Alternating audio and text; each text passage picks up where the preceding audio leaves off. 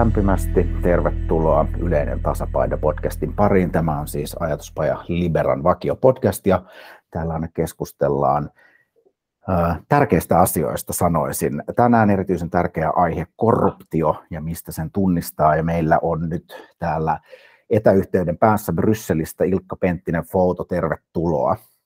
Kiitos paljon Lasse. Ja vakio vieraana on ajatuspäin Liberan sisältöjohtaja Tero Lundstedt. Ja äh, korruption pariin tässä nyt uppoudutaan sen verran, että noin vajan tunnin verran tullaan siitä keskustelemaan, mutta aloitetaan ihan ensi alkuun siitä, että Ilkka, mistä korruption tunnistaa?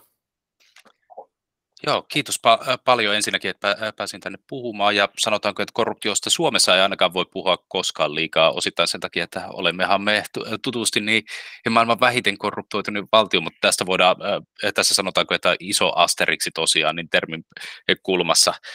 Tämä Suomen korruptiostatus itse asiassa liittyy eh, nimenomaan tähän korruption luonteeseen, ja me tullaan puhumaan tästä enemmän etenkin, kun keskustelu etenee eh, siihen suuntaan, mutta käytännössä korruptio voisi sanoa kankeasti, että sitä on kahta ulottuvuutta, että sulla on to, toisaalta semmoinen aivan selkeästi korrupti, korruptiiviseksi toiminnaksi luokiteltava rikollinen toiminta. Puhutaan esimerkiksi lahjuksista tai virka-aseman väärinkäytöksistä. Nämä on sellaisia asioita, jotka helposti nimenomaan eh, kuka tahansa keskivertokansalainen niin nimenomaan ymmärtää, että kyseessä on korruptiivinen toiminta ja t- tätä kautta nimenomaan se ei ole sinällään kysymyskään, että se on rikos.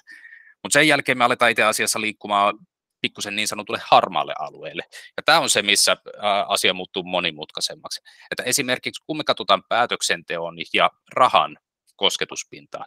Mitä tapahtuu esimerkiksi siinä, kun lähdetään tutkimaan edunvalvontaa, että missä vaiheessa esimerkiksi loppaus niin alkaa saada korruptiivisia piirteitä, onko se siinä vaiheessa, kun pyöröovi-ilmiö, jossa päätöksentekijä esimerkiksi loikkaa suoraan loppaajan puolelle, niin onko siinä kyse korruptiivisesta toiminnasta, onko siinä kyse korruptiivisesta toiminnasta toisaalta, että päätöksentekijä saattaa sivutoimisesti niin tehdä jonkinnäköistä työtä toimijalle, jolla on selkeästi niin tavoitteena lobbaaminen tai yhteiskunnallinen vaikuttaminen, tai entä sitten siinä vaiheessa, jos katsotaan, että päätöksentekijällä esimerkiksi, tai hyvin päätöksentekijäkohtaista nyt tällä hetkellä, niin hänellä on lähipiirissään sellaisia henkilöitä, joilla on selkeästi intressejä, jotka sa- saattaa vaikuttaa tähän mandaattiin.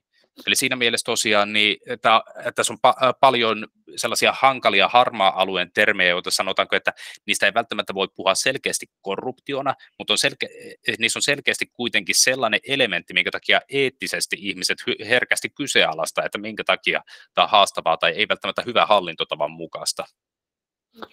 Miksi sinä tiedät korruptiosta niin paljon? Mitä teet työksesi? Tota, no, t- tässä mulla on vähän kaksoisrooli siinä mielessä, että mä oon päivätöissä itse asiassa täällä Brysselin puolella, Eurocadresissa, joka on Ranskaa tuntemattoма mille niin, niin sanottu valkokaulustyöntekijöiden katto, kattojärjestö, eli esimerkiksi AKV ja STTK meillä jäseninä. Mutta mulla itse asiassa niin on melko pitkä työhistoria niin etenkin kansalaisyhteiskunnan puolelta, ja mä toimin Transparency Internationalin, joka on kansainvälinen korruption vastainen järjestö, niin sen Suomen osaston puheenjohtajana. Mulla on aiemmin työuraa tullut täällä Brysselin päässä esimerkiksi tehtyä Transparency Internationalin EU-toimiston puolella, parlamentin puolella myös korruptiota vastaan toimivissa lakivaliokunnissa. Ja tämän, tämän lisäksi niin sanotaanko, että minulla on jonkin verran myös konsultointitausta, joka liittyy tähän hyvin pitkälti. Eli siinä mielessä tämä on ehkä jokseenkin kuvaavaa kanssa Suomen, äh, Suomen vinkkelistä nähden, että, to, että tosiaan mulla tämä korruption perehtyminen on niin sanotusti tullut Belgian, Brysselin päässä ja EU-tasolla, koska Suomessa meillä on itse asiassa hyvin vähän itsenäistä kansalaisyhteiskuntaa toimimassa korruptio vastaan, ja samaan aikaan ylipäätään niin korruptio vastaiset ekspertit, niin jos tätä termiä halutaan käyttää, niin niitä tosiaan on aivan kourallinen. Eli tässä mielessä meidän korruption torjuntaosaaminen on myös sen verran ohutta, että ulkomailta huutelu tässä mielessä kuuluu hyvin asiaan. Tero, Öö, joo, tota niin, niin, no, ensinnäkin tuli tuohon mieleen, että, että Suomen itsenäinen kansalaisyhteiskunta itsessäänkin voi olla ehkä vähän ohutta, mutta voin ehkä siihen myöhemmin. mutta, mutta mulle tuli se mieleen tuosta tota, niin Transparency Internationalista, se olisi tosi kiinnostavaa se, kun sieltä tulee aina joka vuosi se tota, korruptiomittaus, ja tosiaan nythän me ei oltu ykkösin, me oltiin jaetulla kakkossialla, mutta sillä ei ole varmaan ihan hirveästi väliä, että aika pienet on ne erot siellä kärjessä, mutta miksi kun se tiedostetaan vissiin aika yleisesti ottaen, että se on vähän huono tapa mitata nimenomaan kehittyneiden maiden korruptiotilannetta, niin miksi, miksi, se, miksi Transparency International ei saa sellaista kriteeristöä aikaiseksi, mikä voisi kertoa meille pikkasen enemmän sitten just tästä niin kuin, enemmän niin kuin harmaamman alueen tai niin kuin tällaista hyvä veliverkosto, kaikki tämän tyyppiset asiat. Vastaatko Ilkka?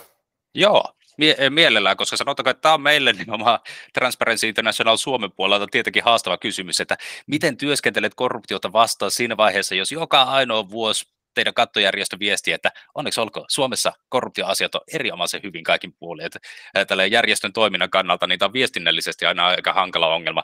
Kuten Tero ihan oikein tuossa sanoit, niin tämä Corruption Perception Index tosiaan, niin se kattaa hirveän huonosti nimenomaan tämän harmaa-alueen korruptio.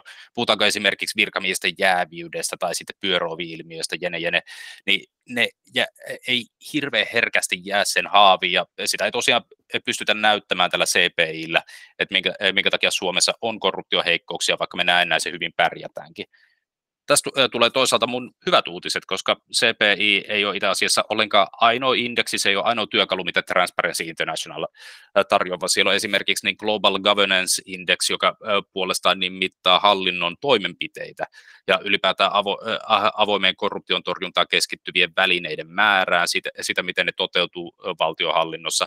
Ja tämä GCI puolestaan niin on huomattavasti armottomampi Suomea kohta, että siellä itse asiassa näkyy, että meillä on huomattavia heikkouksia jotka liittyy olennaisena osana niin nimenomaan enemmän siihen, että mitkä on ne korruptiotorjuntatoimenpiteet, ei siihen niinkään, että miten ihmiset tosiaan ajattelee, että Suomessa korruptiotilanne on. Kerro, Mut, anna palaa. Niin tota, miten, öö, öö, ihan jos muistat niin kuin suunnilleen päästä, niin miten Suomi yleisesti ottaen siinä sitten pärjää? Että jos selvästi huonommin joo, mutta ollaanko niin kesikasti vai mitä me ollaan? Joo. Joo, tämä, tämä tota, siinä, siinä mielessä on niin erilainen mittari, koska se on enemmän laadullinen kuin määrällinen. Kor, korruptio, niin kuin hyvin monet sanotaanko tällaiset abstraktit asiat, niin se on hirveän vaikea määritellä, että mistä oikeastaan on edes kyse. Ja jos lähdetään mittaamaan tosiaan korruption määrää esimerkiksi, niin miten sä mittaat jotain, jonka perusluonteeseen kuuluu se, että se pyrkii olemaan piilossa – mistä voidaan luontevasti mitata esimerkiksi rikollisuuden määrää tällaisissa tapauksissa tosiaan, jossa, jotka ei ole varsinaisesti niin asiaomistajarikoksia yleensä. Ja sitä kautta, niin mistä saadaan luotettava tietoa, että mikä se korruptiotilanne todellisuudessa on. Tässä mielessä tosiaan niin mä korostaisin sitä, että nämä muut indeksit ja mittarit, mitä Transparency International käyttää, niin ne on enemmän laadullisia. Eli siinä mielessä ei ole välttämättä Suomi, Suomi pärjää niissä heikommin, vaan että niistä käy selkeästi ilmi, että meillä on haavoittuvaisuuksia. Esimerkiksi kun katsotaan näinkin perustavanlaatuisia uhkakuvia kuin esimerkiksi niin tuontiin ja vientiin liittyviä korruptioriskejä, niin Suomi on itse asiassa pärjännyt todella heikosti. Esimerkiksi niin OECDn, OECDn lahjo, ulkomaisen lahjonnan vastasta vastasta suositusta implementoinnissa, ja tätä mitataan Transparency Internationalin niin Exporting Corruption raportissa. Tämä, Väli, on semmoinen, mä, mä, välikysymys, tarkoittaako se sitä, että Suomessa on helppo ö, ostaa itselleen mieluisa näkemys, ö, vai että suomalaiset käyttävät hyväkseen ulkomailla korruptiota lahjontaa? Tai ehkä enemmän siitä, niin että tavallaan Suomessa ei ymmärretä, mitä niitä korruptioheikkouksia tai korruptiohaavoittuvaisuuksia on siinä vaiheessa, kun aletaan puhumaan ulkomaisen liiketoiminnan kanssa. Eli siinä vaiheessa, kun ylitetään tosiaan kotimaan raja ja toimitaan kolmannessa maassa, niin ajatellaan, että siellä on samanlainen tilanne kuin Suomessa, eli käytännössä korruptioriskit on hirvittävän pieniä ja sit niitä ei jostain syystä niin osata edes varautua. Ja kun katsotaan tässä näin viimeisiä vuosia, niin me ollaan saatu hirvittävän paljon risuja nimenomaan siinä mielessä, että Suomessa ei ole itse asiassa mun tietoa ainakaan parin viime vuoden aikana niin tosiaan tutkittu, tutkittu tai syytetty ainakaan niin yhden ainoata ulkomaiseen korruptioon liittyvää tapausta. Ja siihen nähdään, että meillä on kuitenkin merkittävää vienti- ja tuontitoimintaa, niin tämä on itse asiassa hyvin hälyttävä tieto omassa mielessä, että näitä lukuja ei ole tähän liittyy jotenkin monta, monta sanotaan, että poliittisesti tällaista herkempää toimintaa, esimerkiksi, että mitä tapahtuu siinä vaiheessa, kun puhutaan ulkopoliittisesti herkistä sektoreista, energiapolitiikasta vaikkapa, kun otetaan huomioon, että esimerkiksi Venäjä on käyttänyt käytännössä vähintään vuodesta 2000, 2004 saakka niin energiapolitiikkaa ja itse asiassa korruptiota osana energiapolitiikkaa niin ulkopoliittisen vaikuttamisen lähteenä tai välineenä. Ja siinä, siinä mielessä sanotaanko, että todennäköisesti ohjaa vähän myöhemmin meidän keskustelua siihen, että mitä tämä sitten puolestaan tarkoittaa meidän poliittisille päätöksentekijöille, jotka saattaa niin hyvinkin olla energiapoliittisesti ja ulkopoliittisesti herkässä asemassa, mutta toisaalta heillä, heillä on esimerkiksi niin to, toisia mandaatin ulkopuolisia asemia tai sitten vaikka konsultointitoimintaa, jotka liittyy tähän alueeseen. Niin, nythän niitä on tässä vuoden sisään ehtinyt pullahtella ja useampikin esimerkki, että kuinka sinisilmäisiä naiveja ikään kuin sellaisen voimankäytön välineenä Suomeenkin on energiaa käytetty, että se on selkeästi kohdistunut ihan suoraan jopa siis vallassa oleviin poliitikkoihin, jotka eivät välttämättä ole ymmärtäneet, että tässä selkeästi tehdään ulko- ja turvallisuuspolitiikkaa.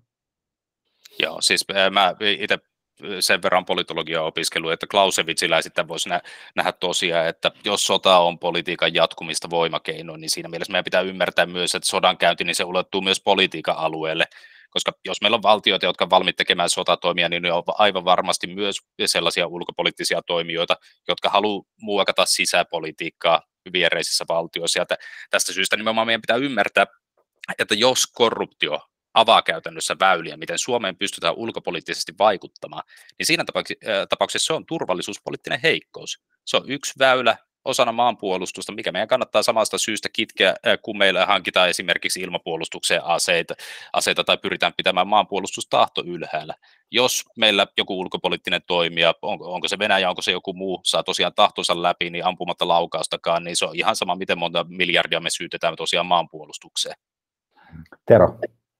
Niin tosiaan vielä pitää sanoa tuosta, että Venäjästä, kun se aivan avoimesti ja niin kuin ääneen sitä, sitä niin kuin, tota, niiden, kaikki tämä doktriinit on, on just sitä, että, että, että niin kuin sodankäyntiä käydään niin kuin tavallaan se hybridi, hybridisodankäyntiä niin kuin, just niin kuin alemmalla tasolla kuin siinä kineettisellä niin kuin, tota, niin ampumistasolla, niin ne oikein ylpeilee sillä, että kuinka ne perfektoi tämän homman ja näin. ja sitten tota, niin se, se, on vähän huolestuttavaa, kun huomaa niin kuin kaikkea näitä niin kuin suomalaisten niin kuin, tota, poliittisten vaikutusvaltaisen henkilöiden kytköksiä siihen suuntaan, kun jotenkin pelottamaan silleen, että voiko niin kuin, suomalaiset jopa niin kuin ihan naiviuttaan niin kuin kävellä tuollaisiin ansoihin helposti. Just siksi, että jos Suomessa on huono, vähän huono kulttuuri, että ei ymmärretä, niin kuin, että mikä on niin kuin ok ja mikä ei näissä asioissa. No, jos, jossain kohtaa toki menee sitten niin raja, että sitten sä tiedät jo, että, että sä oot kävellyt aika liian pitkälle, mutta siis tarkoitan, että, että kyllä varmaan aika paljon voi olla sellaistakin, että, että mitä mä oon käsittänyt tästä niin kuin, tutkimuksista, mitä mä oon lukenut, on se just, että, että, siinä on, että, että suomalaisilla on vähän niin kuin, että kun meillä on ehkä vähän nämä, yleisesti nämä jäävyyssäännökset vähän laahaa perässä, niin sen takia siinä voi olla aika paljon semmoista niin kuin ihan oikeasti mm. ymmärtämättömyyttä. Joo, tai itse asiassa liittyy voimakkaasti siihen, siihen kanssa, että ei pelkästään poliittisten päätöksentekijöiden tai suomalaisten päätökset, vaan miten myös kansainväliset heikkoudet kanssa eskaloituu meillä. Mä annan tähän karkein pienen esimerkin tosiaan, ehkä muistatte pari vuoden takaa, niin tämän Airisto Helmen keissin tuosta noin Suomen rannikolta, josta paljon puhuttiin, että siellä oli venäläis, venäläinen omistaja tosiaan, jolla oli Maltan passi, niin hankkinut suuren suomalaisen kiinteistön saaresta, joka oli lähellä mitä, eh, mitä siellä oli, siellä oli tietokaapeleita ja samaan aikaan niin strategisesti tärkeitä laivareittiä. No loppupeleissä niin poliisiratsia tosiaan niin johti ilmeisesti suurempaan rahanpesututkintaan, mitkä aika useasti liittyy näihin keisseihin, ei siinä ole mitään erityistä, mutta tämä on korruption kannalta mielenkiintoinen nimenomaan siinä vaiheessa, kun puhutaan tosiaan venäläisestä hyvin kriittisessä asemassa olevasta henkilöstä, joka sanotaanko, että saattaisi olla helposti pakotelistalla, jos kriteerit olisi erilaiset, mutta hänellä oli Maltan passi. Maltapassi tarkoittaa sitä niin, että se on EU-passi ja sitä kautta niin pystytään välttämään esimerkiksi tosiaan due diligencea, mitä kiinteistökauppoja varten joudutaan tekemään. Ja tässä aukeaa tosiaan niin se kysymys, että minkä takia se, että Maltalla puolestaan myydään sijoituspasseja, joka, joka on johtanut tilanteeseen, että Maltalla ja Kyproksella esimerkiksi, niin siellä on valtava määrä venäläistä rahaa ja maaomistuksia, niin miten tämä on tavallaan avannut väylän eurooppalaisille sisämarkkinoille, että meillä saattaa olla huomattava määrä toimijoita, joilla ei ole puhtaat jauhot pussissa, jotka saattaa sitä kautta niin luikerralla ihan sanotaanko, tänne härmään saakka. Ostopassi on siinä mielessä kiinnostava ilmiö, että sehän tietysti suomalaisille on täysin vieras, vieras asia, koska me ollaan aina ajateltu, että suomalaisella passilla pääsee joka paikkaan, se on maailman paras passi, mutta siis niitä on Euroopassa, siis Kypros, Malta ja eikös äh, tota, tota, yhdistyneet kuningaskunnatkin äh, jollain hinnalla myy passin. Joo, me, meillä on sekä sanotaanko, että näitä passijärjestelyitä plus sitten samaan aikaan niin nimenomaan äh, residence permittejä löytyy kanssa vaikka kuinka, kuinka paljon, niitä löytyy Portugalista, Espanjassa, Ranskassakin on mun käsityksen mukaan. Käytännössä kaikki Välimeren saaret muodolla tai toisella on tehnyt näitä. Et siinä mielessä sanotaan, että jos me ajatellaan, että nämä passijärjestelyt tai residenssijärjestelyt on pikkusen semmoinen takaportti, niin EU muuten hirvittävän kunnianhimoisen, niin nimenomaan terroristin vasta se kehyksen läpi. Meillä on kymmenen vuoden sisällä, niin onko tuo terrorismi ja rahanpesu vastainen tosiaan laillinen kehys uudistettu niin neljä kertaa putke, niin sama, sama aikaan meillä on tosiaan aivan hirvittävä porsaareikä jätetty tuonne taustalle, ja no tästäkin on tullut säätelyä tosiaan viimeisinä vuosina, kun ollaan tajuttu, että saattaa altistaa hirvittävän isoille riskeille. Et siinä mielessä sanotaanko se, että mä toimin myös EU-tasolla, niin se on hyvin keskeisesti yhteyksissä siihen, että mitä Suomen päässä toisaalta voidaan tehdä. Tero, miksi venäläiset pesee rahaa?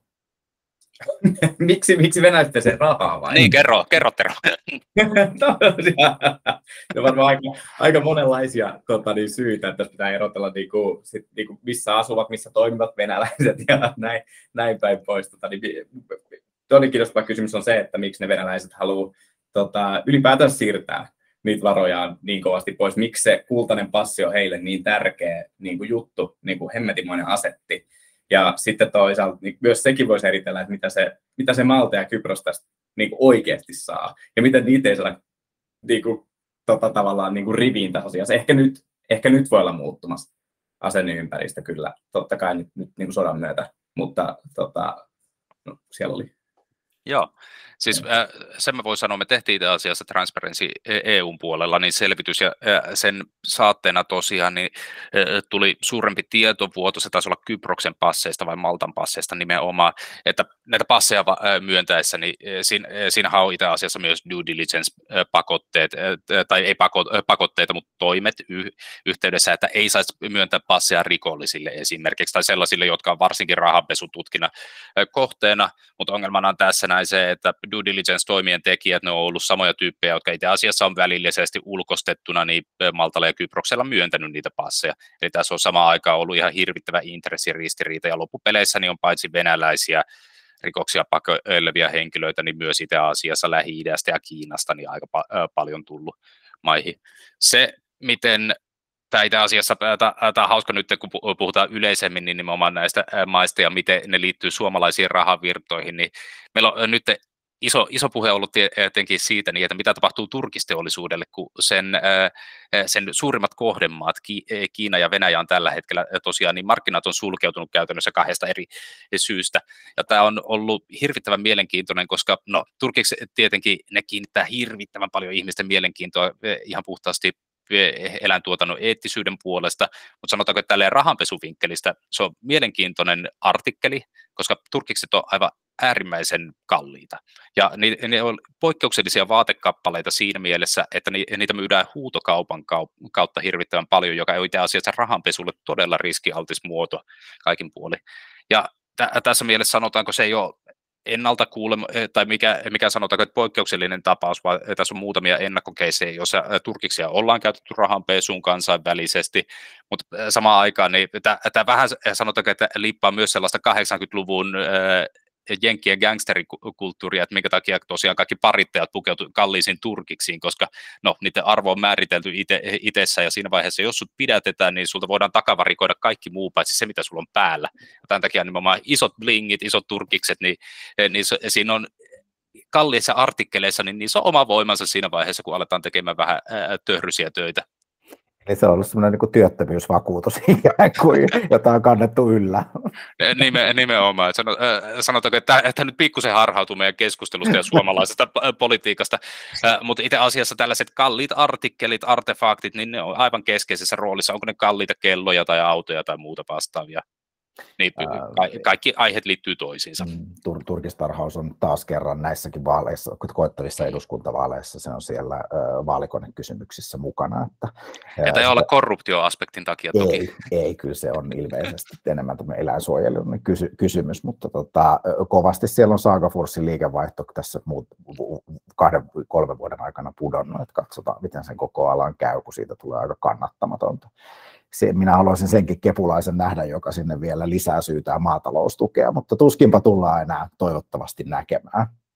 Ähm, mennään hetkeksi äh, tuohon Transparency Internationalin toimenpideehdotuksiin eduskunnalle, jotka on varmaan nyt voimassa ja toivottavasti sitten niitä otetaan huomioon, kun, kun uusi eduskunta istuu. Ja täällä ihan ensimmäinen kohta poliittisen järjestelmän vastuullisuuteen on vaikutusvallan kauppaaminen on kriminalisoitava. Joo, tota, äh, ihan lyhyt sana siitä, niin tosiaan me ei olla vielä julkaistu tässä näin, kun nauhoitetaan tämä kuudes päivä helmikuuta, niin me ei olla vielä julkaistu tätä meidän 16 toimenpiteen listaa, mutta se tulee tosiaan kattamaan niin erilaisia suosituksia, jotka vaihtelee niin kolmen pää, pääkategorian välillä, josta tosiaan poliittisen järjestelmän vastuullisuus on ensimmäinen, ja sitten siinä on avoimuudesta toinen kappale ja ko- perinteisestä korruption torjunnasta kolmas. Mutta vaikutusvallan kauppaaminen on siitä mielenkiintoinen käsite, koska totta kai onhan meillä, onhan meillä Suomessa lainsäädäntö, jossa to, tosiaan niin aseman hyväksikäyttäminen on jo tunnistettu rikolliseksi, mutta itse asiassa tässä puhutaan OECDn suosituksista jälleen kerran.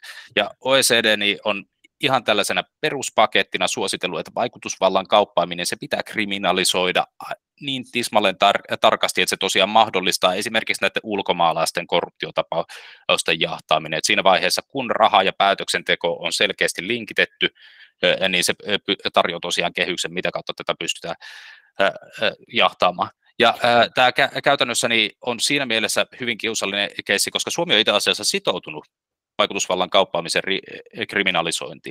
Me ollaan sitouduttu siihen 20 vuotta taaksepäin, jos mä en muista aivan väärin, vuonna 2002, mutta jostain syystä tämä on jäänyt roikkumaan tuonne noin taustalle. Ja sanotaanko, että periaatteen tasolla mä en tiedä käytännössä ketään toimia, joka oikeastaan niin, eh, olisi olisi sitä mieltä, että vaikutusvallan kauppaaminen itsessään niin olisi huono asia, koska se, se ei itse asiassa niin säätele esimerkiksi sitä, että mikä on loppaus, mitkä on puolestaan pyöröovi-ilmiöt, mitkä on jäävyydet, vaikka karkeasti ajateltuna niin lahjontatapauksia, jos selkeästi osoitetaan, että nyt on käytetty rahaa ostamaan poliittisia päätöksiä. Eli, siinä mielessä, va- eli niin. vaikutusvallalla siis yksinkertaisesti tarkoitetaan jotakin lainsäädäntöön tai pa- paikallispäätöksentekoon liittyvää vaikutusvaltaa. Joo, totta kai. Että vaikka me ollaan, mä painottaisin tässä kanssa pikkusen sivujuonteena, että vaikka me puhutaan tietenkin isosti näkyvistä valtakunnan tason poliittisista jutuista, johon liittyy eduskunta ja ministerit, niin jos ajatellaan määrällisesti, niin korruptiosta todennäköisesti Suomessa, kuten sanottu, tätä on vaikea mitata, niin valtaosa tapahtuu kunnallisella tasolla loppupeleissä, että siellä sanotaanko päätöksenteon piirit on pienet ja sisäpiirin kauppojen riskit esimerkiksi saattaa olla aivan hirvittävän isot. Mm, aina tässä kohtaa yleensä tapaan Kittilän tuolta kunnan hallituksen tota, tota, kokouksesta äh, kertoo anekdooti, jossa oli ö, äh, kuusi jäsentä ja viisi jääväsi itsensä, koska käsitteillä olevassa asiassa oli kaikilla sukulainen kyseessä. Tero, mitä olit sanomassa tähän vaikutusvallan kauppaamiseen?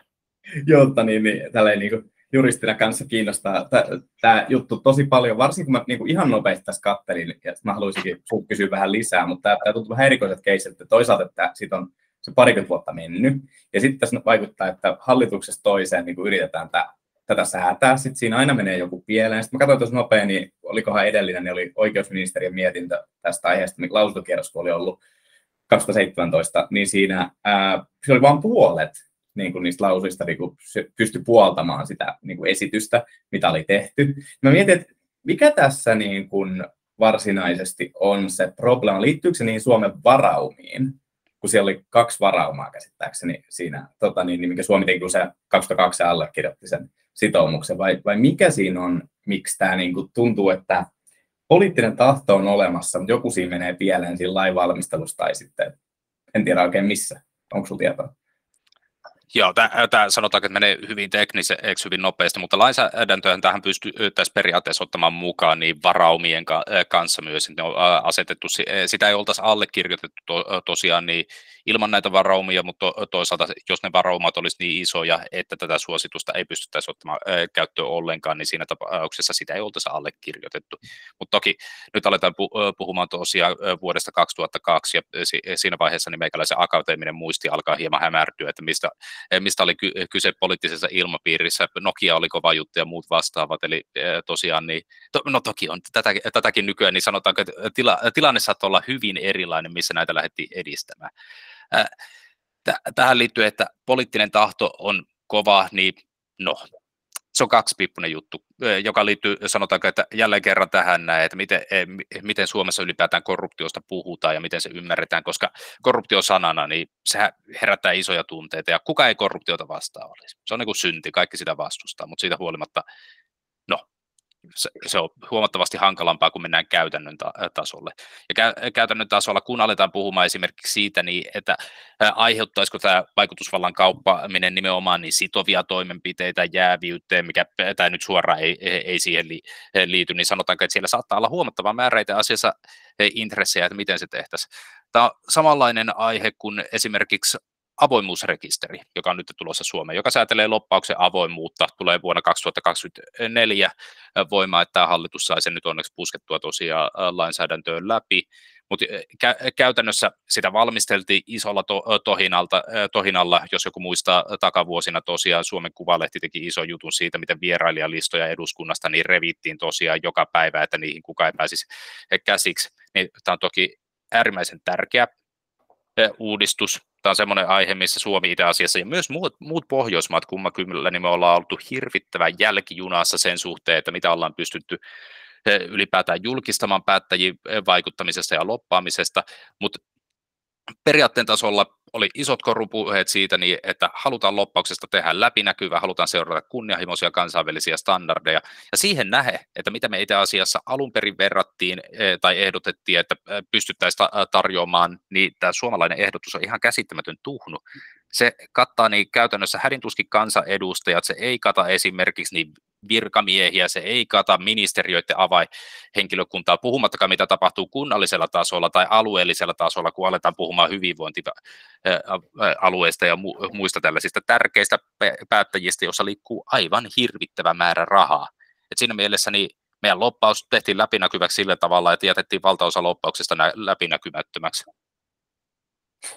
Niin, loppujen lopuksihan siis lainsäädäntövaiheessa esimerkiksi kansanedustajien tapaaminen saattaa joskus olla aika niin kuin tyhjän kanssa, että se, joka pitää kynää kädessä, eli virkamies voi olla hyvinkin äh, niin kuin huomattavasti paljon merkittävämpi. Ja jos katsotaan vähän kunnan tasolla, jossa on maankäytön monopoli, että jos kaupan keskusliike haluaa ostaa maata ja sijoittaa sinne liikkeen, niin on aika helppo itse asiassa sieltä va- valmistelevaa joukkoa navata kiinni, jotka ei välttämättä sitten olekaan seurattavissa, ketä hän on tavannut. Tosin me tässä nyt vähän val- pikkusen pakko vitsailla, että jos avoimuusrekisteri koskisi suomalaisia virkamiehiä, niin mä vähän pelkäisin, että niistä selviäisi vaan, että ne ei tapaa yhtä ainutta ulkopuolista asiantuntijaa, mutta tota, tuskin se ihan niinkään olisi. Tero. Tota, joo, tuli jo mieleen tuossa äh, kuuntelin Ilkan juttua, että sille, eli tuossa tuntuu olevan niin kuin, kään, kään, käänteinen tota, niin, vaikutussuhde tuossa, että jotenkin, että ne, jotka on siellä ää, Transparency Internationalissa niin kuin, korruptiomittauksessa, niin kaikista parhaita maita, niin siellä tuntuu jotenkin, onko siellä joku sellainen sitten oma heväisyys päällä, että ne on myös kaikista huonompia niin kuin, maita sitten säätämään tällaisia lakeja läpi, jos tämä Pohjoismaissa on yleisemminkin niin kuin ongelma, tai kuulostaa tosi hassulta yhtälöltä. Ilkka. Joo, siis sanotaanko, että siinä mielessä et ole lainkaan, lainkaan to, tosiaan hutia menossa siinä, siinä mielessä, että tämä vähän vaikuttaa, vaikuttaa siltä, niin jos te muistatte Ysäriltä to, tosiaan, mikä tämä oli tämä Fatboy Slimi-albumi, jossa siinä on iso, iso kuva kannessa to, tosiaan, jossa on iso jenkkikaveri ja siellä lukee T-paidassa, että I'm number one, so why try harder? Että et tämä tuntuu olevan se keskeinen mentaliteetti monessa mielessä. Et sanotaanko, että periaatteen tasolla mielellään puhutaan siitä niin, että me ollaan avoimuuden edelläkävijä maa monessa mielessä, mikä itse asiassa ei pidä paikkaansa oikein millään tasolla. Mutta sanotaanko, että Tämä osittain johtuu siitä, niin että kun me katsotaan tätä Corruption Perception Indexiä, niin se, siellä on, se on niin sanottu indeksien indeksi. Eli se itse asiassa ottaa dataa myös paljon muista indekseistä, onko se sitten Freedom House-indeksi, onko se Maailmanpankin vasta, vastaava tai maailman talousfoorumin indeksit. Ja nämä on sellaisia, missä vakaat demokratiat, joissa on suhteellisen tasaiset omistusrakenteet ja hyvä demokratinen perinne, kova luottamus etenkin eri yhteiskunnallisten toimijoiden välillä, niin ne käytännössä aina on sellaisia sellaisia mittareita, joissa Pohjoismaat osuu hyvin piikki. Ja samasta syystä to, tosiaan, niin tässä on, mä en mene hirvittävän syvälle akateemiseen keskusteluun, mutta luottamuksen ja korruptio väliä on tutkittu tai niiden suhdetta hyvin paljon. Jotenkin ruotsalainen ala oikein uraulta ja Bo Rootstein on puhunut siitä, niin, että miten tavallaan luottamus on se korruptio antiteesi monella tavalla, että miten et tosiaan pyri esi, esimerkiksi niin viemä, viemä välistä, onko se vero, verojen niin verokiertoa tai muuta vastaavaa, koska luotat siihen niin, että sillä tulee tosiaan niin ta- takaisin myös minulle ja koko yhteisölle niin palveluita, jotka tuotetaan samalla tavalla. Tai samalla tavalla itse asiassa virkamies myös pyrkii tekemään mahdollisimman hyvin, koska hänen tekemisensä on tärkeää ja se, sen pitää niin, niin nimenomaan kaikki yhteiskunnan tukipilarit kohdalla. Ja tämä liittyy myös siihen nimenomaan, että minkä takia hyvin useasti, kun puhutaan korruptiosta, niin keskitytään nimenomaan julkisten varojen käyttämiseen. Koska ihan puhtaasti kun ajatellaan sitä, niin, niin niitä on oltava totta kai perusteltavissa, ja tämä on myös sellaisia asioita, että minkä takia niin me, meillä julkiset tietopyynnöt on aivan keskeisessä roolissa sitä varten, että pystytään katsomaan, mitä se julkisten toimijoiden rahan käyttö on, onko se oikeutettava. Vähän sama, samalla tavalla tosiaan kuin päätöksentekijöiden, niin tapaamiset kannattaa katsoa ja pitää julkisena, että onko se tosiaan niin nimenomaan kestävällä pohjalla ja kuvasta sitä niin, että meillä on demokratia, joka myös tottelee oikeusvaltiota, mutta samaan aikaan sitä, että ihmisillä on saman taso, tason mahdollisuudet vaikuttaa päätöksentekoon. Kuuntelet parasta aikaa Ajatuspaja Liberan podcastia yleistä tasapainoa. Nappa tämä ja blogipodit tilaukseen, jos et niin ole jo tehnyt. Ja sitten muistutan teitä hyvät kuulijat vielä siitä, että meitä kannattaa seurata Facebookissa, Twitterissä ja Instagramissa, mikä itselleen niistä mieluisimmaksi sopii. Ähm, tässä podcastissa puhutaan korruptiosta ja täällä langoillaan Brysselistä Ilkka Penttinen Foto, korruptioasiantuntija, tutkija ja Transparency Internationalin Suomen osaston hallituksen puheenjohtaja ja sitten Ajatuspaja Liberan sisältöjohtaja Tero Lundstedt. Mutta hyvät herrat, miksi korruptio on niin paha asia? Taas kun teen tämmöisen kierrepallon Terolle, niin mä ajattelin, että annanko Ilkan aloittaa. Joo, tämä on äh, hyvä, hyvä kysymys siinä mielessä, että jos korruption vastaisen kansalaisjärjestön puheenjohtaja ei osaa tosiaan, niin sanoo, että minkä takia korruptio on paha, paha asia, niin silloin tilanne on melko heikko. Mutta lähtökohtaisesti niin tässä on, mä, mä näkisin, että siinä on kaksi aspektia. To, toki tuossa noin, mitä just mainitsin, niin nimenomaan ennen speakia, niin se, että miten Su, Suomessa tai ylipäätään missä tahansa rahaa käytetään, niin sehän on itse asiassa äärimmäisen luottamusherkkä, että miten mitään saadaan aikaa, jos ei pystytä luottamaan siihen, että, kuin, että rahat to, tosiaan tai resurssit ylipäätään menee siihen, mitä tarvitaan. Tämä liittyy siinä mielessä, hauska kyllä, niin Transparency Internationalin niin kansainvälisen järjestön taustaan, koska se ei ole alun perin ollut niin mikään tämmöinen niin hippien oikeusvaltioprojekti, missään nimessä, jossa ollaan pyritty kansa, äh, kansalaisille tekemään niin hauskaa demokratiaa ja avoimuutta lisääviä toimenpiteitä, vaan hyvin, se lähti hyvin, hyvin pelkeltään niin siitä, että liike-elämän toimijat itse asiassa niin pyrki edistämään korruption torjuntaa, koska oli aivan mahdotonta toisissa valtioissa niin tehdä liiketoimintaa sen korruptiotilanteen takia. Ja siinä mielessä sanotaanko, että monet asiat, mitä me kannatetaan avoimuuden suhteen, niin ne itse asiassa myös tasaa sitä pelikenttää, jossa yritykset pystyy toimimaan. Jos sulla ei ole finanssiläpinäkyvyyttä, niin saako joku eri yritys tosiaan niin myöntää sitten verojärjestelyiden kanssa sen edun, millä huomattavasti innovatiivisempi yritys ei puolestaan pystyisi kilpailemaan sen kanssa. Toinen asia, mikä sitten puolestaan menee nimenomaan ää, tähän yleisesti, niin sanotaanko, että hippipuolelle, niin sanottuihin pehmeisiin arvoihin, älkää lainatko mua ihan hirveästi tästä näin hipittelystä, koska nämä on mulle myös tär- tärkeitä arvoja hyvin monellakin tapaa, niin korruptio on aivan olennainen osa ää, tosiaan niin yhteiskunnan yleistä rapautumista. Jos me katsotaan järjestelmiä, jossa jossa niin ylipäätään ei pystytä luottamaan päätöksentekijöihin, ei pystytä luottamaan virkamiehiin, ei pystytä turvaamaan oikeastaan mitään sellaisia perusfunktioita luotettavasti, mitä yhteiskunta tarvii ja missä pystytään, mitä tosiaan vaaditaan ihan puhtaasti hengissä selviimiseksi, niin siinä tapauksessa me ollaan tosi heikoilla kantimilla. Eli tässä, tässä mielessä tosiaan niin korruptio on omalla tavallaan niin järjestäytyneen yhteiskunnan niin yksi niitä hyvin perus, perusvihollisia ja kun me aletaan katsomaan, me puhuttiin aiemmin niin hieman turvallisuuspolitiikan roolista, mutta sama, samaan aikaan niin me voidaan eh, katsoa esimerkiksi niin nimenomaan kehittyviä maita, jossa käyt, käytännössä se tilanne, mikä ni, niillä on korruption torjunnan tai kor, korruptio yleis, yleisen määrän suhteen, niin se korreloi käytännössä aivan suoraan sen kanssa, että millainen hyvinvointi siellä hyvin useasti on. Tässä on jonkin verran tutkimustietoakin, mutta otetaan Lasse tästä näin ehkä lyhyt kommentti ensiksi. Otetaanko, että saadaanko me Terolta varoittava esimerkki korruptiosta? No ei, no siis noita on, noita on nyt niin paljon noita eri vaihtoehtoja, mihin voisi oikeastaan mennä tässä, mutta se iso kuva on se, että et, et, et, et kun se liian pahaksi äityy se korruptiotilanne, niin siinä kohtaa siitä rupeaa tulemaan sellainen, niin kuin semmoinen oikein paha sairaus, se, se tunkee joka ikisen kohtaa sitä niin kuin se yhteiskunnan niin kuin, tota, olemusta, ja sitten se alkaa, niin kuin, siitä, siitä rupeaa se luisu kohti semmoista niin oikein epäonnistunutta valtiota. Sitten sit kysymys on, että missä kohtaa se sitten tapahtuu se lopullinen epäonnistuminen. että sille, että vaikka niin kuin näissä ö, joissain todella, todella pahasta korruptiosta kärsivissä Afrikan maissa, niin ne ei oikein pääse, siinä ei kunnon lähes se yhteiskunnan rakennus aikaiseksi, kun sille ei saada mitään niin kuin, niin kuin perus tota niin, niin, palveluja saada aikaisemmin ja perusluottamusta ei saada siihen yhteiskunnan niin toimintaan aikaisemmin, kun kaikki tietää, että se kaikki vaan menee sinne, että sitä valtaa käytetään koko väärin.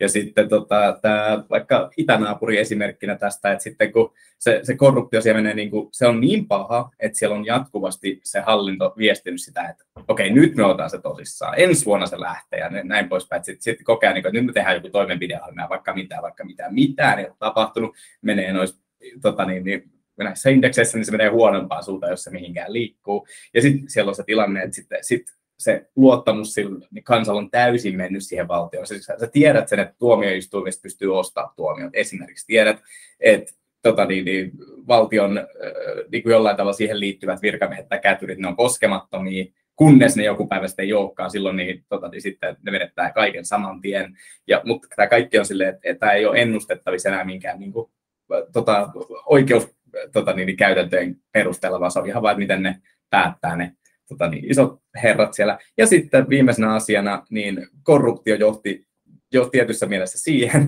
että ylipäätänsä ne lähti soitellen sotaan, koska ne luuli pystyvänsä paljon parempaan ää, nyt Ukrainassa. Ja toisaalta korruptio on johtanut siihen, että siellä ne, ne ei vaan pysty saavuttamaan niiden tavoitteita. Se on ollut niin surkea se niiden suorittaminen. Et siis niin kuin ihan joka suuntaan se läikkyy kun se liian pahaksi pääsee. Ja sen takia näistä nämä kannattaa varmastikin Ilkka olla samaa mieltä siitä, että kannattaa jo tosi aikaisessa vaiheessa tosi kovaa iskeä kiinni ja aina on parannettavaa jopa siellä tota, Transparency Internationalin ykkös- tai kakkossijoitetussa Suomessa, että niin panokset on sen verran kovat. Niin tässä ehkä nyt hyvin tulee esille se, että itse asiassa äm, vähäinen korruptio, hyvä ja vakaa ja tulkinnaltaan mahdollisimman ennakoitava lainsäädäntö yleensä kuuluu myös toimivaan markkinatalouteen, jonka tiedetään kohtuullisen hyvin lisäävä hyvinvointia, niin kuin Ilkka viittasi aikaisemmin siihen, että yleensä se elämänlaatu on niissä valtioissa, joissa on vähemmän korruptiota, niin pikkusen ihmisillä parempaa. Valtioiden ei tarvitse välttämättä voida erityisen hyvin vaan ihmisten sen yhteisön sisällä. Um, oliko Ilkka, sulla oli siellä käsihetke pystyssä, haluaisitko vielä sanoa tuohon Teron puheenvuoroon kommentin? Joo, siis sanotaanko, että ehdottomasti hyvin pitkälti Teron kanssa samaa mieltä tästä näin. Sitä mä ehkä painottaisin vielä, että korruptiota toki niin on monta erilaista. Että nyt ei puhuta pelkästään niin harmaa, harmaasta alueesta ja selkeästi rikollisesta korruptiosta, vaan jos ajatellaan ikään kuin tosiaan pyramidina, että sulla on niin sanottua vähäistä korruptiota, tällaista perinteistä nimenomaan katulahjontaa tai virkamiesten lahjontaa tai liike-elämässä tapahtuvia tosiaan niin sisäisiä kauppoja tai muita vastaavia, niin se alkaa koko ajan muodostumaan niin hirveän kompleksisemmaksi ja sanotaanko niin sanottuun grand corruption ajatteluun, jossa puhutaan sitten puolestaan niin suurista valtioita valtaavista käytännössä verkostoista, jotka saattaa olla niin ihan hirvittävän vahingollisia. Ja tämä tiedetään tietenkin, että mitä naapurissa esimerkiksi on tapahtunut ja mitä tapahtuu niin hyvin monessa, niin ei pelkästään Itäblogin maissa, mutta sanotaanko niin kehittyvissä maissa myös, niin on paljon sellaisia ilmiöitä, joissa tosiaan niin on tapahtunut tällainen state capture-tilanne, jossa käytännössä niin itse asiassa korruptiiviset verkot on ottanut koko valtiovallan hallintaa. Toki se olisi vähän liiottelua Suomesta, jos alettaisiin puhumaan tosiaan, että meillä korruptio on jo ottanut koko valtio hallintaan, vaikka pakko sanoa, että melko villiä keskustelua tämä aihe aina Twitterissä nostaa, niin minusta tuntuu, että jos joku alkaa siellä siitä huolimatta niin esittämään, että Suomihan on maailman korruptoitunut valtio, niin siinä, siinä tapauksessa perspektiivi on pikkusen hukassa, mutta toki meillä tällaiset hienostuneet, hyvin vaikeasti havaittavat nimenomaan harmaan alueen korruptiorakenteet, jotka liittyy eh, siihen, että miten valta pyörii, miten eh, rahoitus eh, pyörii ja missä ne vallan ja rahan rajapinnat tosiaan on, niin se on tavallaan meillä se keskeinen heikkousalue, joka myös silloin tällöin niin to, tosiaan eskaloituu tilanteeseen, että vat, vatini alkaa pikkuhiljaa pursumaan myös julkisuuden puolelle. Ja tätä pystytään ehkäisemään nimenomaan niin avoimuutta kehittämällä. Että sinällä toimenpiteet kyllä tiedettäisiin, mutta kuten tuossa aiemmin puhuttiin, niin niitä valitettavasti niin poliittinen tahto ei ole ihan niin valmis ottamaan, mitä puheiden tasolla useasti sanookin niin valtahan on tietysti hirvittävän huono vahtimaan omaa mm. valtaansa, että silloin vallanpitäjille tietysti tulee semmoinen ehkä ensi alkuun vähän korruptoitunut mieli, mutta Ajatuspäin Libera on julkaissut politiikan polttava tuolileikki raportin, ja äh, siinä pääasiassa käsiteltiin semmoista aika äh, ehkä su- su- suomalaista tyypi- tyypillistä ilmiötä kuin äh, multimandaatteja. Tero, kerrotko vähän niistä multimandaateista ja miksi ne on päätöksenteolle ja läpinäkyvyydelle ongelmallisia?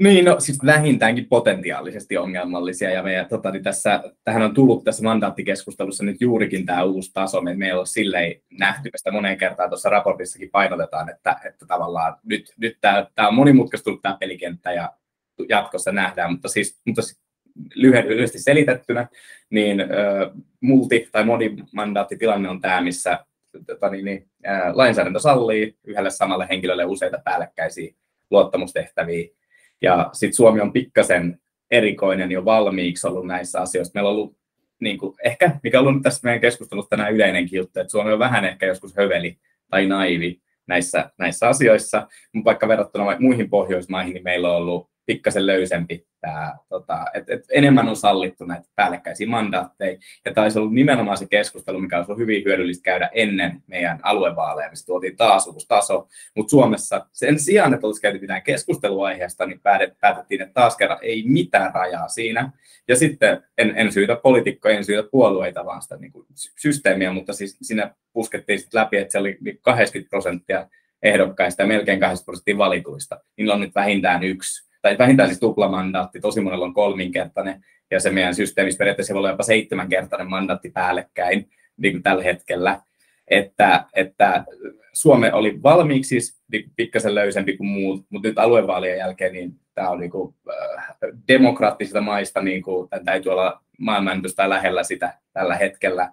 Ja sitten tästä ne potentiaaliset ongelmapisteet, no niitä on vaikka kuinka paljon, mutta nyt ehkä niin kuin, niin kuin tärkeimpänä se, että kun nämä tekee niin kuin valtio, jos sama henkilö vaikka kansanedustaja, kunnallisvaltuutettu ja aluevaltuutettu, ja sitten kun tehdään tapahtuu tulonsiirtoja näiltä toisille, ja hän on luvannut eri äänestäjäryhmille eri asiat näissä eri rooleissaan, niin siinä niin kuin, kaikki muut ongelmat tota, niin, niin, kaikki muiden ongelmien päälle tässä tulee vielä niin kuin ihan väistämättä tällaisia niin kuin eturistiriitatilanteita sitten ää, maassa, mikä ei ole hirveän tunnetusti hyvä näissä jäädyisasioiden sääntelyissä. Olemmeko me liian sinisilmäisiä poliittisten päättäjien suhteen, mitä sanot Ilkka? Minusta tuntuu, että me ollaan ehkä, ehkä tietty sinisilmäisiä, sitä nyt mielellään niin kaikki tuntuu sanova ainakin, mutta samaan aikaan niin me ollaan pikkusen niin sanotaanko, että uudistumiskyvyttömiä. Suomessa itse asiassa olisi huomattava määrä eh, sellaisia, sanotaanko, että avoimuuteen niin kannustavia tekijöitä. Esimerkiksi eh, meillä niin vero, eh, veroläpinäkyvyyden järjestelyt, vaikka siinä on puutteita, niin sehän on ihan poikkeuksellinen ma- maailmassa, että käytännössä Pohjoismaiden ulkopuolella ei toteudu käytännössä missään. Mutta samaan aikaan, jos me aletaan puhumaan multimandateissa, niin mä olen hirvittävän kiinnostunut myös siitä, että missä löytyy ne rajapinnat, niin paitsi tietenkin niin julkisten, julkisen päätöksenteon roolien suhteen, mutta myös miten ne kol, kolmanteen tai yksityiseen valtaan niin e, nimenomaan liittyvät mandaatit e, e, tavallaan eskaloitu. Eli tämä on tästä esimerkkinä tosiaan, niin Suomessa tällä hetkellä niin käytännössä on hirvittävän paljon sitovaa lainsäädäntöä siihen, että miten esimerkiksi niin mediaomistajuudet käy julki tai kansalaisjärjestöjen myös, että, että ketkä istuu hallituksissa, ketkä on päättämässä siellä ja miten rahoitus tosiaan palaa. Että tässä on yhä joka, joka muutamissa paikoissa niin heikkouksia, mitä pitäisi eh, kehittää eteenpäin. Ja nämä asiat niin nimenomaan samasta syystä niin liittyy tosiaan myös meidän toimenpidelistaan. Suomessa saanko, on... mä heti, saanko mä heti Joo, kysyä ota... tähän liittyen? Itse asiassa täällä toimenpideehdotuksissa on nimenomaan riippumattoman media- ja kansalaisyhteiskunnan tukeminen niin, että siellä sekä koulutettaisiin että varmistettaisiin rahoitus. E, eikö tämä selkeästi ole ristiriidassa siitä, että vapaan kansalaisyhteiskunnan pitäisi olla nimenomaan julkisesta päätöksenteosta ja rahoituksesta riippumaton? Joo. Tästä mä ihan ehdottomasti samaa mieltä, ja sä ehkä huomaat tosiaan, että siinä toimenpiteessä on myös jälkimmäinen kohti, jossa painotetaan myös sitä, että itse asiassa omistajuudet ja päätäntävalta niin pitäisi itsenäisellä kansalaisyhteiskunnalla ja medialla olla myös läpinäkyvä. Eli tällä tavalla niin turvata paitsi tosiaan rahoitus, niin samaan aikaan myös avoimuus näille toimijoille.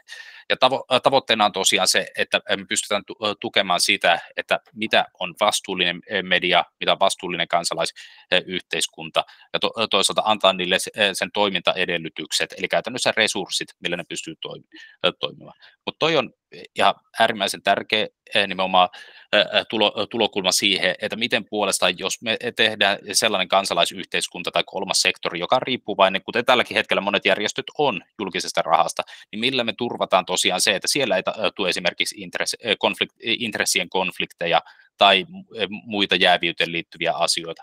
Pakko sanoa, että tähän ei välttämättä vedenpitäviä ratkaisuja ole, koska kuten sanottu, rahan käyttöä pystytään aina kritisoimaan ja se, että mitä sillä saadaan, saadaan vastaan. Ja julkista rahaa tullaan, sanotaanko, että näillä näkymin niin parhaissakin yövartiovaltioissa tosiaan, niin siitä huolimatta kä- käyttämään hyvin monen tapa, niin se lääke, mitä me ollaan käytännössä tarjoamassa, niin on avoimuus. Ja totta kai se, että kun puhutaan korruption vastaisesta toiminnasta, niin tar- se käytännössä tarkoittaa myös sitä, niin että paitsi korruption vastaiset järjestöt, joita on hirvittävän vähän tällä hetkellä, että siinä mielessä totta kai meillä on myös itse intressi tässä, että jos joku päivä niin Transparency Internationalilla olisi muutakin toimintaa kuin jäsentulot, niin se olisi hyvä alku siihen, niin että mitä me saataisiin tehtyä.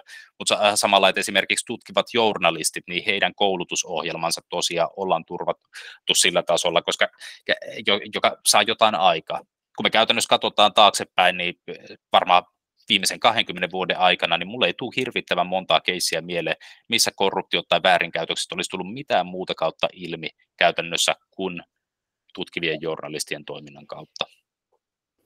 Tässä itse asiassa heti herään ajattelemaan tietysti ajatuspaja Liberaa, joka on täysin yksityisesti rahoitettu säätiö, kerää siis rahoituksensa joka ikinen vuosi erikseen kasaa, että meillä ei ole myöskään tota, pääomatuloa niin paljon, että voisi laiskotella.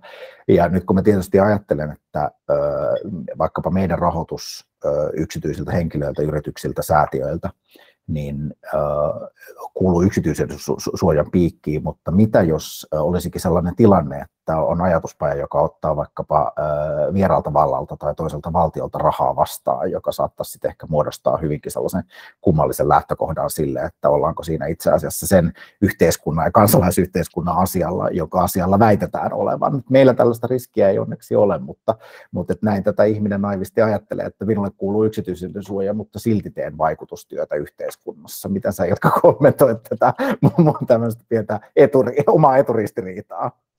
Niin, se on, se on äärimmäisen hyvä tietenkin, että te tiedostatte se, sen tosiaan. Ja sanot, sanotaanko, että lähtö, lähtökohtaisesti niin totta kai me, me ollaan läpinäkyvyyden kannalta, mutta siitä huolimatta niin läpi, läpinäkyvyys ja ylipäätään niin oikeusvaltion suojeleminen, niin totta kai yksityinen suoja on sellainen tärkeä komponentti, mitä ilman niin itse asiassa ei ole esimerkiksi lähdesuoja, joka on aivan keskeinen asia niin nimenomaan mille tahansa itsenäiselle median to, toiminnalle. Et si, siinä mielessä näin ei ole mitään ehdottomuuksia missään nimessä. Kuten aiemmin puhuttiin loppauksessa, me ei olla niinkään loppauksen vastainen organisaatio. Loppaus kuuluu olennaisena osana to, tosiaan niin edustuksellista demokratiaa, vaan enemmän että painotetaan sitä, että se tietty avoimuuden taso löytyy sieltä itse kysymykseen vastatakseni, nyt kun pääsin näinkin eh, pitkälle, niin tämä asiassa liippaa niinkin, eh, niinkin trendikästä aihetta kuin vaalirahoitusta. Ja vaalirahoituksessa to, tosiaan niin on hirvittävän korkea, mikä on anonyymin lahjoituksen raja, että eduskuntavaaleissa se taitaa olla 1500, jos mä en ihan väärin mm, muista,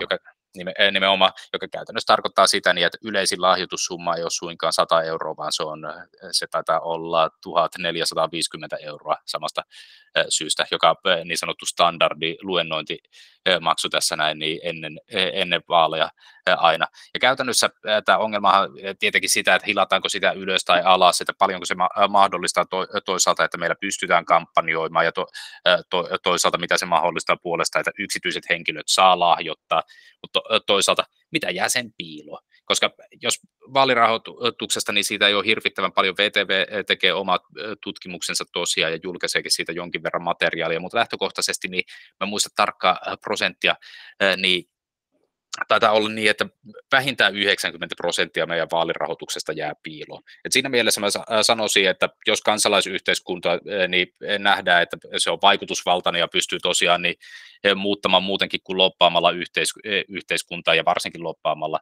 niin se ei niinkään ole tässä näin se suurin puuttuva palainen tosiaan tässä nykytilanteessa. Mutta siitä huolimatta ehdottomasti hyvin ymmärrettävä riski, se, että kansalaisyhteiskunta, ihan niin kuin mikä tahansa muukin toimija, niin pystyy vaikuttamaan tosiaan niin ulkopoliittisen to, toimijan proksina niin sanotusti, mutta samalla tavalla niin mediassa nämä riskit saattaa toteutua. Ja tätä, tätä itse asiassa niin EU-tasolla ollaan herätty viime aikoina siihen, ja nyt tällä hetkellä on keskustelussa esimerkiksi niin poliittisen mainontaan liittyvä lakialoite, jota ollaan tuomassa EU-tasolta, niin myös Suomenkin jossain vaiheessa, vaikka tässä tos, tosiaan niin saattaa jonkin aikaa kestää, että saadaan direktiivit paikalle. Ja tavoitteena on se, että esimerkiksi niin verkkoalustoilla saadaan selvää siitä, niin, tai pitää ainakin tosiaan antaa se tieto ilmi, että kuka rahoittaa ja mitä.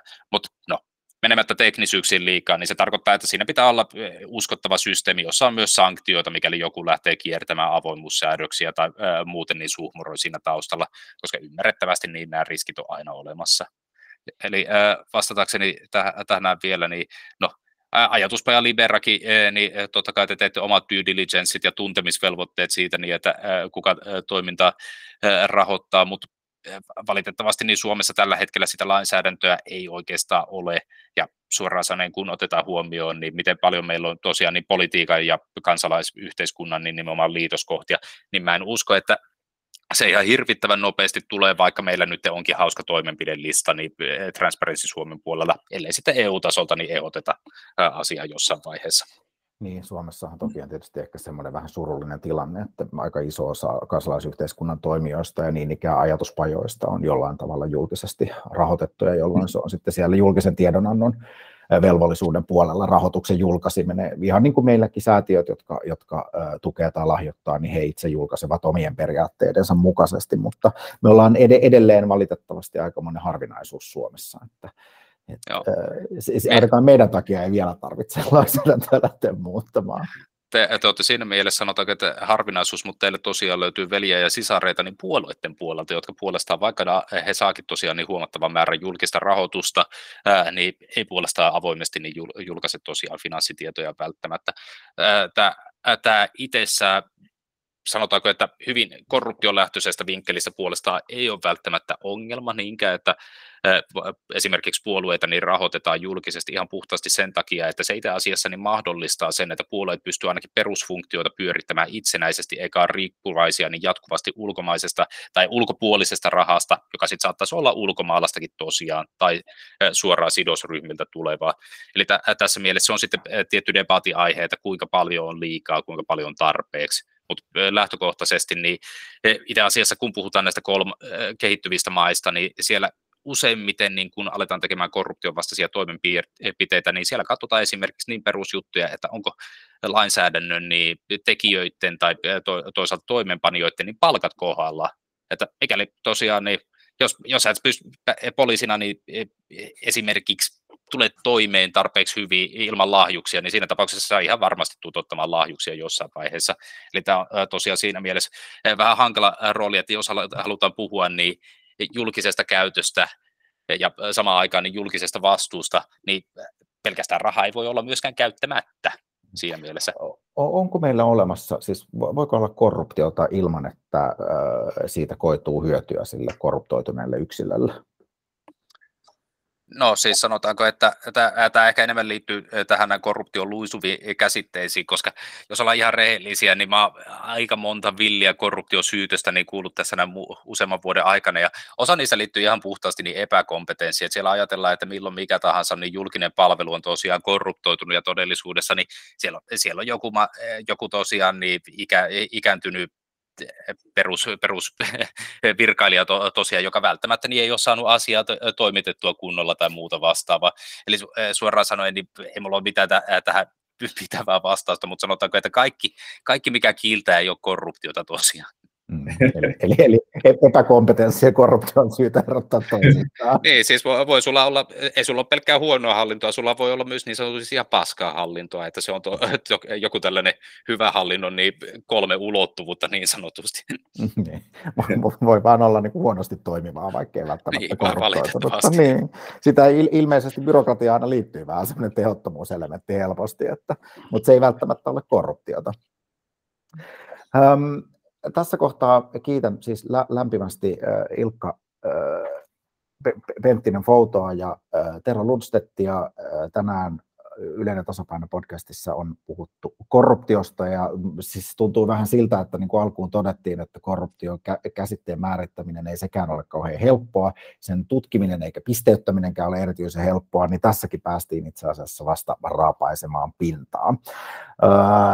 loppuun muistutan aina tietysti tuottajan kirjoittamat asiat ylös, tilatkaa siis uutiskirje ja totta vieköön, me siis toimimme yksityisin lahjoitusvaroin. Kotisivuilta voi käydä pudottamassa meille pennin tai kaksi, jos tuntuu siltä, että asia on tärkeä. Mutta tässä kohtaa sanon teille Ilkka ja Tero lämpimät kiitokset ja toivotan oikein kuulijoille oikein hauskaa päivän, illan, yön tai minkä tahansa vuorokauden jatkoa. Kiitos. Kiitos paljon. Kiitos.